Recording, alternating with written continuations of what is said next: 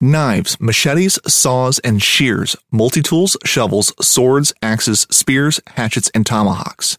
If it cuts, snips, slices, or chops, Midway USA has it. Find great gift ideas in our huge selection of pocket knives and other everyday carry folding knives. Make a statement or create a family legacy with one of our top of the line hunting knives. We've got a great selection of manual and electric sharpeners too. For just about everything for the outdoors, check out midwayusa.com.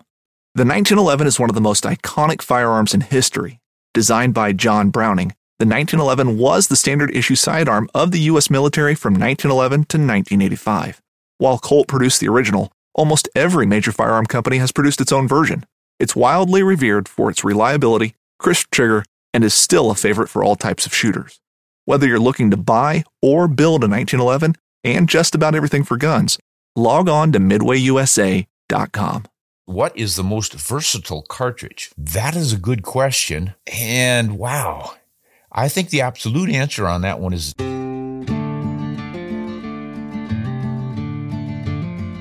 Hello, everyone. Ron Spomer once again back at you from Ron Spomer Outdoor Podcasts. We've got more interesting questions from you listeners and a couple of corrections. Not as many as usual, so I must be getting a few things right. But here's a good scientific one. This goes to physics. Always a little bit complicated, but that's a big part of what shooting is. Now, this is a correction on Coriolis effect. I hope. LeBourn is uh, trying to set me straight. I think I got a little bit wrong, or he suggests that I described it a little bit off base in a previous podcast about what is this Coriolis effect. So, this is what he says. The law of inertia shows that the way he explains it, I think meaning me, how I explained, is incorrect. There would be no difference shooting east and west and vice versa. I'll pick a bone on you with that one a little bit here. Where you will see the effect is when you're shooting north and south. There's where you see the Coriolis effect according to LeBourn. What causes the effect is the difference in rotation speed between objects that lie on a different longitude. Uh, longitudinal plane. I'm not sure if that's right or if it's latitude. any rate, for example, the Earth spins faster at the equator than it does in Canada. Right. Got that. There's no difference in speed between the two different points on the equator, east and west, right? And the atmosphere is spinning with the planet at a near equal speed. I'm not sure on that one. The atmosphere is free, so I don't know why it would have to be going the same speed as the Earth. Winds change speeds all the time. I don't know. Um, so, unfortunately, the example that Ron gave is not correct, though I could see how you would make that mistake. Yeah, and I may just make it again, but I'm trying to figure all this out. Now, I do know that the Coriolis effect is real. I don't think we need to worry about it. Um, everything I've read on it in a different ballistic calculators and things say that it just doesn't amount to much until a thousand yards or more. But I think you're absolutely on the right track with the north and south effect, and you've got the Earth spinning at different speeds. At the equator, it's a little over a thousand miles per hour but it's nowhere close to that at the North Pole. And I think you can, well, think about a merry-go-round. If you're if you're on a merry-go-round and it's spinning very quickly, if you're near the center of it, right at the axis, it's not going very fast. You get out to the edge and it's going fast and it wants to throw you off. And we're going to pull that throw you off thing into some variation or part of the Coriolis effect that does make a difference east and west. And I think it's more correctly known as the Eötvös effect, if I've got that right. It's E O S T E O E O T V O S. It's a Norwegian word, and I think it was the last name of the man who discovered it back in the 18th or 19th century. But I can explain that one pretty well from the research I've done on this Eötvös effect. And it's like this back to the merry-go-round. It wants to throw you off. Think of the earth as a merry-go-round. The equator's spinning around. If you were on the equator, it wants to throw you off, just like a merry-go-round would. If you shoot a bullet to the east, that centrifugal force spinning it wants to throw it up. So you're going to be a little bit high if you shoot that direction. Some folks say also the target over here on the curve of the earth is going to fall away with the spin of the earth while your bullet is free of the earth flying in space, in the air, and dropping down. Therefore, the bullet's going to land higher on the target. The target's dropping away from the bullet. So, which one it is, I'm not exactly sure. Probably both of them. You know, the centrifugal force is throwing it up. Now go the opposite direction to the west, and you should strike low because either the target's climbing up as your bullet's getting there, it's going to be a little bit higher than the bullet lands, or it's just the opposite of the centrifugal force. It's going in the opposite direction. That's that part for the east and west. North and south, Coriolis effect, inch or two or three at a thousand yards. I don't know. But the experts, these long range, extreme range shooters say they generally don't need to worry about it unless it's a really small target that they're playing around with and trying to hit. But in general, they worry way more about wind and uh, the differences in the wind for blowing their bullets than the, uh, than this force from Coriolis. Um, but generally, it spins your bullets to the right in the northern hemisphere.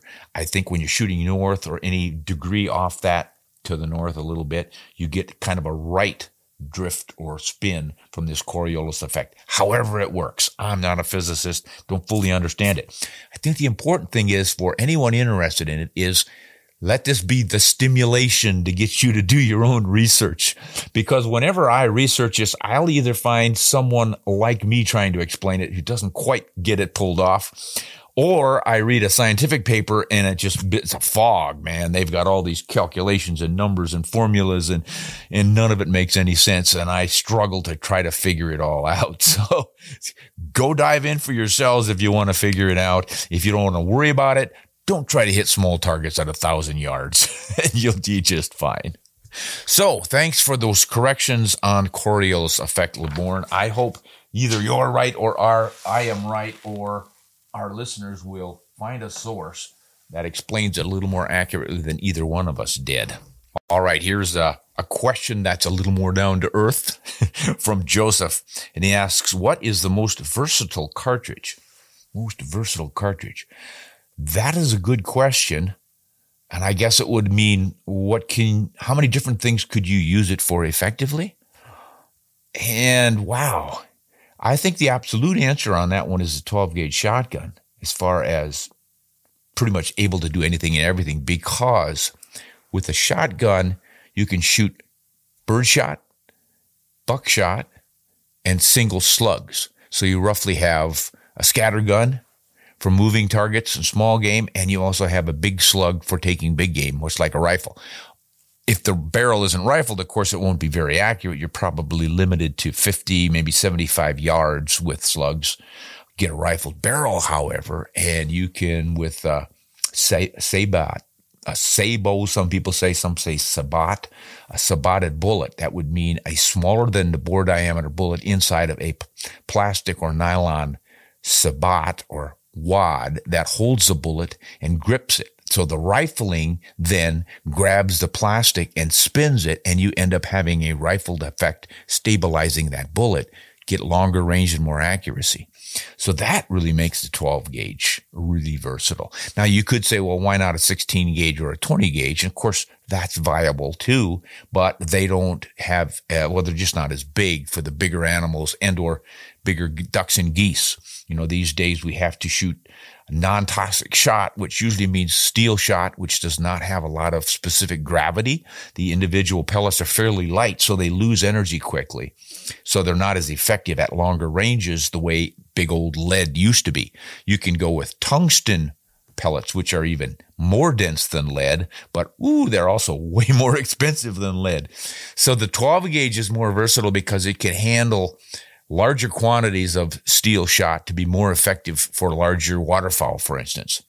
So that would be my ultimate on a versatile cartridge. But now, if we're talking rifles, of course, cartridge, we're not talking shot shells, then we're going to have to figure out what can handle everything. And a lot of people would say 375 H&H because it's been proven on the biggest and the baddest, like Cape Buffalo and charging elephants.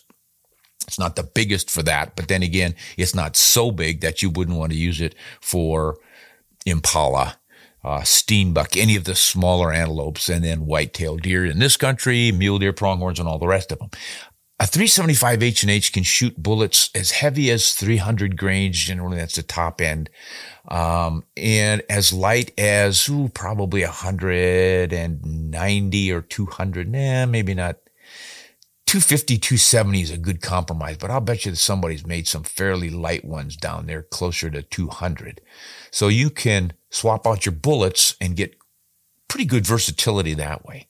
But as a general balanced round, even with 270 or even 300 grain bullets, it's still not so heavy that you're going to not want to apply it to, say, a white-tailed deer-sized animal.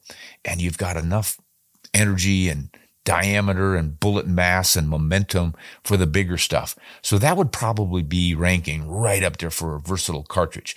Then again, you can also make a pretty good argument for the 30 six and it's kind of an old warhorse. It's been around a long time, but gosh, that thing can be loaded with 100 grain bullets in any weight all the way up to 220 and the usual 1 in 10 inch twist in your barrels going to stabilize all of those. So that makes it extremely versatile. You're not going to get extremely good accuracy out of those short little 100, 110 grain bullets just because they're so tiny and so short. Um, but they're great for plinking and downloading. If you're a hand loader, you can reduce the pressures and such, get your powder levels down to uh, driving that bullet, say at 1500 feet per second, makes for pretty good smaller game performance out of the 30 out six. So the loads you use is going to make a big difference in the versatility of any of these cartridges. Now, some folks might argue, well, why don't you go to say something like a 243, fairly light, light recoil, really effective on deer, pronghorn. Quite a few people will use it on elk and even moose. You use the right bullet, put it in the right place, it'll do the job. Most people wouldn't prefer it for big animals like moose, but you could claim it's pretty darn versatile because of that. And yet it's not so heavy with its bullet that you're going to be putting too big of a hole, shall we say, in a small game like a rabbit. But then again, it has high velocity and you would tear up a lot of meat that way. So you would again have to hand load to get your velocities down to make it more effective. I think I'm going to go for the versatile cartridge being the 375 H&H if you want to include dangerous game. Uh, but I'll stick with the 30 6 um, for just about everything else, especially in North America. Now, you can make the argument, and I have done it in the past, that the 7 a Remy Mag would be a good all arounder. Um, pretty similar considerations as you would use for the 30 out six. And if you're going with a 30 out six, you know, why not step up to the 300 Win Mag, get a little more potential velocity, as long as you're hand loading smaller bullets to lower velocities for the smaller things anyway, you could do it with the 300. And then you've got all the other 300s that you could work with, or all the other sevens that you could work with. Now, if you're coming from the perspective of a non-hand loader, depending on factory ammunition, boy, I think now you're solidly in that 30 6 camp because there are so many different loads for that one. And then we've got to bring up the 308 Winchester because there's a lot of the big fans of that will say that will come within 100 feet per second of the 30 6. And there are a lot of loads and ammunition for that one, including relatively inexpensive ammunition with a lot of full metal jacket bullets on it for practice and whatnot. So gosh, yeah, there are there are a lot of most versatile cartridges out there, and I think each of us has to decide which is our most versatile. But those are kind of my ideas. Thanks for asking that one, Joseph. Now, here's one from Shane. My question, 270 related, is why did Winchester Browning design a new cartridge, the 6.8 Western, and then not make enough rifles to keep up with demand, particularly Winchester rifles? I didn't know that they weren't keeping up with demand, but if you're not finding them, um, and there is a backlog on these rifles, I would suspect pretty much immediately that it's because of this supply demand thing from COVID. And it applies to everything from computers and phones to automobiles and all this chip stuff. Uh, people not showing up for work, things being closed down and all the rest of it. So maybe they got behind that way. I honestly don't know, but that would be my conjecture. I cannot imagine that they wouldn't want to manufacture what they're in business to manufacture and sell. So, uh, I would rattle their cage. You know, why don't you just write uh, Winchester and say, "Hey, man, I want to want to buy a rifle chambered for this new 6.8 Western. I think it's pretty cool, but I can't find one." and see what they tell you. Uh, I would think they would jump through hoops to try to get you one. All right. Good luck on that one, Shane. Here is Lars asking what the cost of a Remington rifle compared to a Bergara. Oh boy, that's kind of a broad question there, Lars. And I am not keeping up with changing gun prices. And you've got to ask which Bergara rifle are you talking about? Because they have a lot of them, a lot of variety. And the same with Remington. So, you know, is it a, a Remington rimfire rifle or a centerfire or a big bore or small? Uh, a general purpose sporting hunting rifle or a long range rifle. Same with Bergara. They've got some beautiful extreme range rifles all set up for precision shooting as well as the smaller, lighter ones for hunting. So yeah, I really can't uh, give you an honest answer like that, but gosh, you should be able to punch in the Bergara rifle model that you want and price on a Google search and it'll cough up a bunch of different gun sellers online with the prices. Uh, same for the Remingtons, and that's what I would do. This is from EP, the initials EP. Why don't some eastern states allow modern centerfire bottlenecked cartridge rifles for deer hunting? that is a question we Westerners often ponder. And here's my understanding. In a settled, densely populated area, folks got concerned about the potential danger of bullets flying through the air with the greatest of ease and going a long way where they're not wanted. now, good, proper gun safety and performance in the field, hunters do not shoot when there's not a safe background.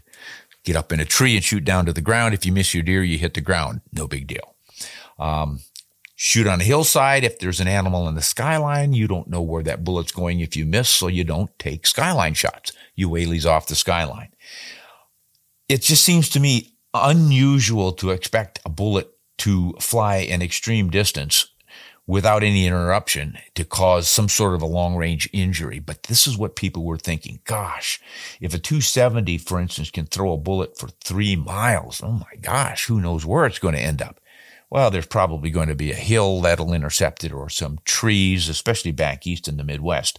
Most people complain that when they hunt in the Midwest, they can't even get an open shot at a deer more than 100 yards away. So is there really an issue here? I don't know. It doesn't much matter if it's an issue or not because several states have decided they were going to limit cartridges to ones that would not shoot that far. And the simplest example of this is shotgun slug only states. They just decided no rifles at all. We're strictly going to limit folks to shotguns.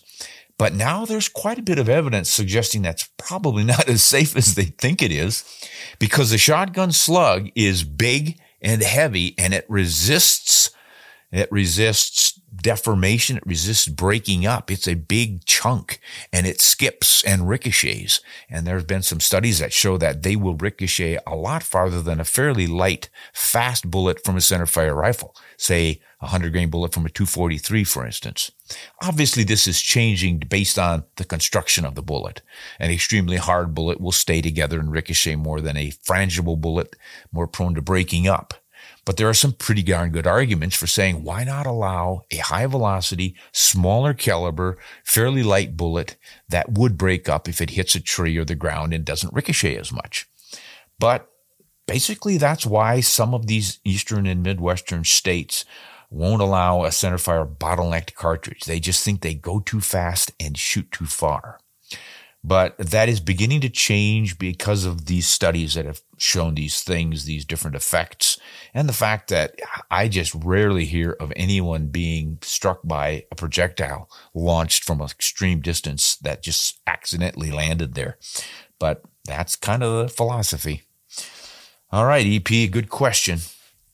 Now, John asks, what do you think about the 225 Winchester for flat shooting? Before I answer that, I want to ask you guys, who's ever heard of the 225 Winchester? Who's ever seen one? And who has ever shot one? Send in your comments because I'd sure like to find this one out. I have never seen one that I can remember and I haven't shot one. What the heck is it?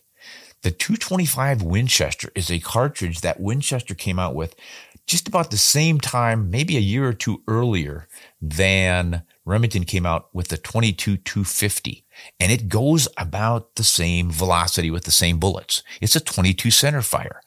And I think Winchester came out with it because their faster 22 cartridge was the 220 Swift, which is a real screamer. For a long, long time, it was the fastest centerfire cartridge out there, 4,000 feet per second, maybe a little faster with some lighter bullets. But man, the problem with it was because it was a high volume of powder, it burned out throats fairly quickly if you shot it quickly, repeatedly, and got your barrel really hot. So 220 Swifts are known as barrel burners and people kind of shied away from it. But, but it's a heck of a performer. So Winchester thought, well, let's throttle it back a little bit and offer them something else. And he came up with this 225 Winchester. But as I remember, it's a semi-rimmed or rimmed case. The 220 Swift was a semi-rimmed case, but it works well in bolt action rifles like the Model 70. The 225, I can't remember what they used for their parent cartridge on that one. But the upshot is that it's roughly the same powder volume as the 22-250 Remington. Um, not quite as an efficient shape as I recall. And as a result, it sort of languished while the 22-250 really took off. And you need to remember that the 22-250 already had a pretty darn good following because it was a wildcat for many, many years, going way back to the 1930s. And they were even building rifles factory rifles chambered for it before anyone was chambering ammunition. The 22 250 was still a wildcat. It wasn't even SAAMI spec and Browning was building chambering rifles for it. So people already knew about the 22 250 and I think they had in mind if one ever comes out in a factory rifle with factory ammo, I'm going to buy it. So that certainly didn't help the 225 Winchester. Now, if you found an old Model 70 in 225 Winchester and you're a hand loader, I wouldn't shy away from it. I think you can do pretty darn good, especially with modern powders and bullets. It'll perform better than ever. I think you'll be within probably 100 feet per second of the 22 250 Remington. You might even uh, might even match it, and you might pick that rifle up for uh, a song and a dance because who who wants to buy a 225? You probably can't find any ammo for it. I'm sure Winchester cranks a little bit out every now and then to keep people supplied, but given the ammo situation these days, it might be a long time until anyone loads up some more factory loads for 225 Winchester. Yeah, thanks for bringing up a fairly obscure cartridge there, John. Now, this is CMDR, and he asks, What are your thoughts on the straight pull bolt action Savage Impulse rifle? Good one. I have not seen this particular rifle, but I saw what I'm pretty sure they took it from a European designed rifle. And Heym was uh, either making and or making and selling those, but they had a Heym rifle that was that same straight pull with the uh, ball bearings around near the head of the bolt body. That was their lockup. So instead of using the protruding lugs that turn in to lock the bolt and the cartridge into the battery, they use these ball bearings, which means you've got a straight pull. You pull back, you shove forward, and the ball bearings pop into a ring inside of the uh, receiver ring, and that that is what locks it. Now, I don't know if it's just a complete ring around the rosy or if it's individual pockets for them. I think it's the ring, but I could be wrong. The effect, however, is there's a, a camming device inside of the bolt body that pushes those ball bearings out and the back thrust of the cartridge explosion would only increase that pressure and keep it locked tightly into position. Well proven design. And what I shot a rifle of that make from Heym a couple of years ago, and I think I think I did a video on it. I'd have to check. It might be on RSO TV, uh, but it was quite accurate and quite fast, uh, quite strong. I think it's a very well built and well designed little option. So if you are thinking about taking a look at it, I certainly wouldn't shy away. I would give it a close look. Uh, like I say, I haven't tried the Savage version yet, but I imagine it's pretty much the same thing. So it would be a, a kind of a fun one, not have to lift that bolt, pull it back, and then close it again. You just come straight pull. It's very quick. All right, here's a question from Richard and asks I'm a seasoned deer hunter with several guns, and I'm looking at a new one, the Tikka in 308 Winchester. What's your opinion? Thanks. So, I you know I hear about this and get a what's your opinion on the Tikka quite a bit. Um, but I've got to, I've got to honestly tell you guys, I have not worked with one. I've seen a few, uh, but I've never taken one hunting. I've taken some Sako's hunting and Sako Tikka, same uh, company, makes those. Uh, they're fairly similar, but not exactly the same. Bolt action rifle. I'm not sure if it's a three lug action or a two. I think it's three. So you've got a fairly short bolt lift. Um, other than that, you know, it's pretty standard, except I think they must be going to extreme lengths for precision tolerances because most people who tell me about their Tikkas absolutely love them. And they just claim they're accurate right out of the box, sub minute of angle, and they have never have any issues with them. So this is not my opinion so much as the opinion of others told to me. But boy, from what I've heard, I think it is a probably a pretty darn good, solid, and effective rifle action.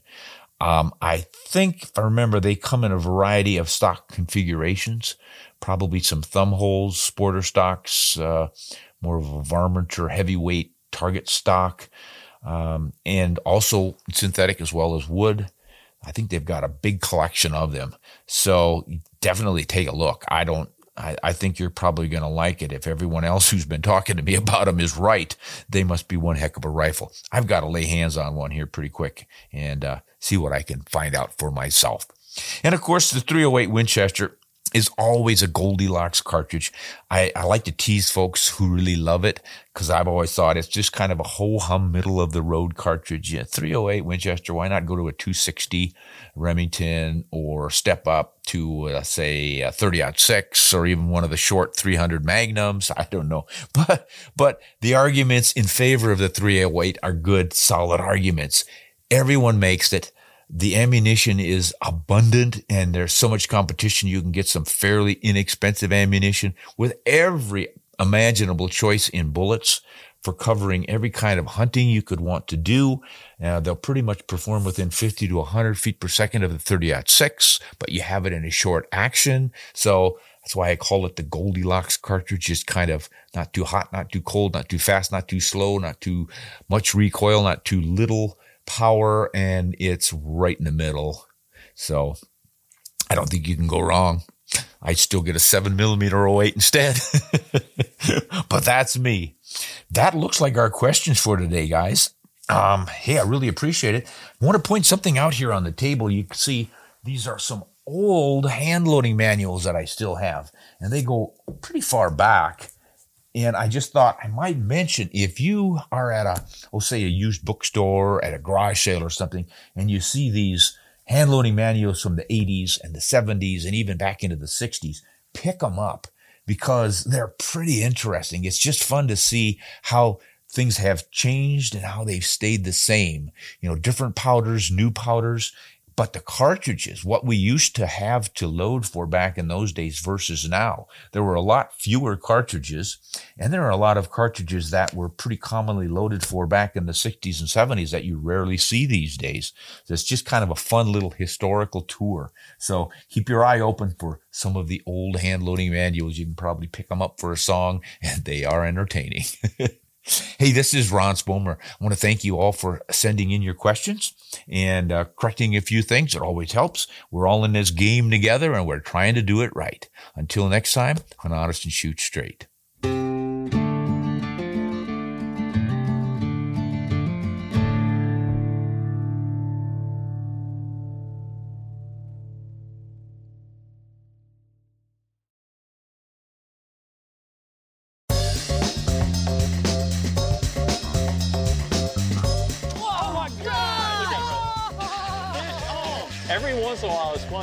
Like just full blown redneck on these fish. This is like high tech cane pole fishing right here. From the white sandy beaches to the crystal blue waters, enjoy the best fishing Panama City Beach has to offer during Chasing the Sun. Sundays at 9:30 a.m. Eastern on Waypoint TV, the destination for outdoor entertainment. You're listening to the Waypoint Podcast Network, brought to you in part by HuntStand, the number one hunting and land management app.